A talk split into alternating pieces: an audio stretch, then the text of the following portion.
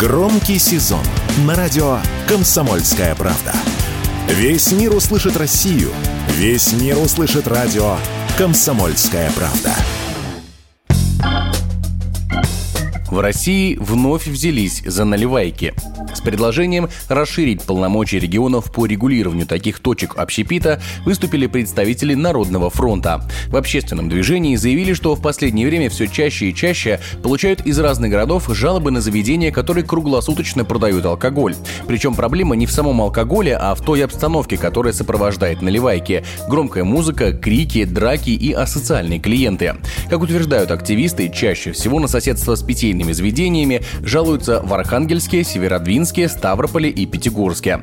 По словам экспертов, все регулирование питейных заведений действительно нужно отдать на контроль региональным, а лучше муниципальным властям, потому что на местах виднее проблемные точки и то, как с ними следует поступать. Уверенность в этом радио «Комсомольская правда» высказал руководитель Центра разработки национальной алкогольной политики, председатель Национального союза защиты прав потребителей Павел Шапкин на месте виднее, какая наливайка работает, какая нарушает законодательство, какая там площадь у них, режим работы. Если все равно речь идет о полномочиях регионов, то зачем вот все остальное решать на федеральном уровне? То есть нужно все абсолютно условия работы наливаек, все это должно решаться на местном уровне. Полномочия нужно делегировать муниципалитетам со стороны регионов. Поэтому я считаю, что просто нужно прописать, что все, что касается работы общепита, должно решаться на уровне регионов и на это как прекратить все.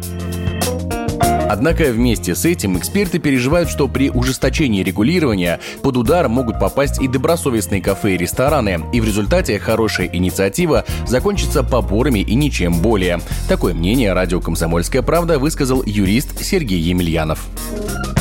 Я считаю, что стремление как-то все что называется, занормативить, оно иногда бывает во вред. Ну, невозможно законом озадачить каждый там аспект жизни и так далее и тому подобное. У нас уже достаточно длительное время сложилась определенная культура вот этих вот кафе. Поэтому все вот эти вот ухищрения, я думаю, что ну, это только очередные э, ухищрения, которые дадут, скорее всего, противоположные результаты, вызовут только очередные поборы с добросовестные кафе и цены подымут, что опять же скажется на потребителях.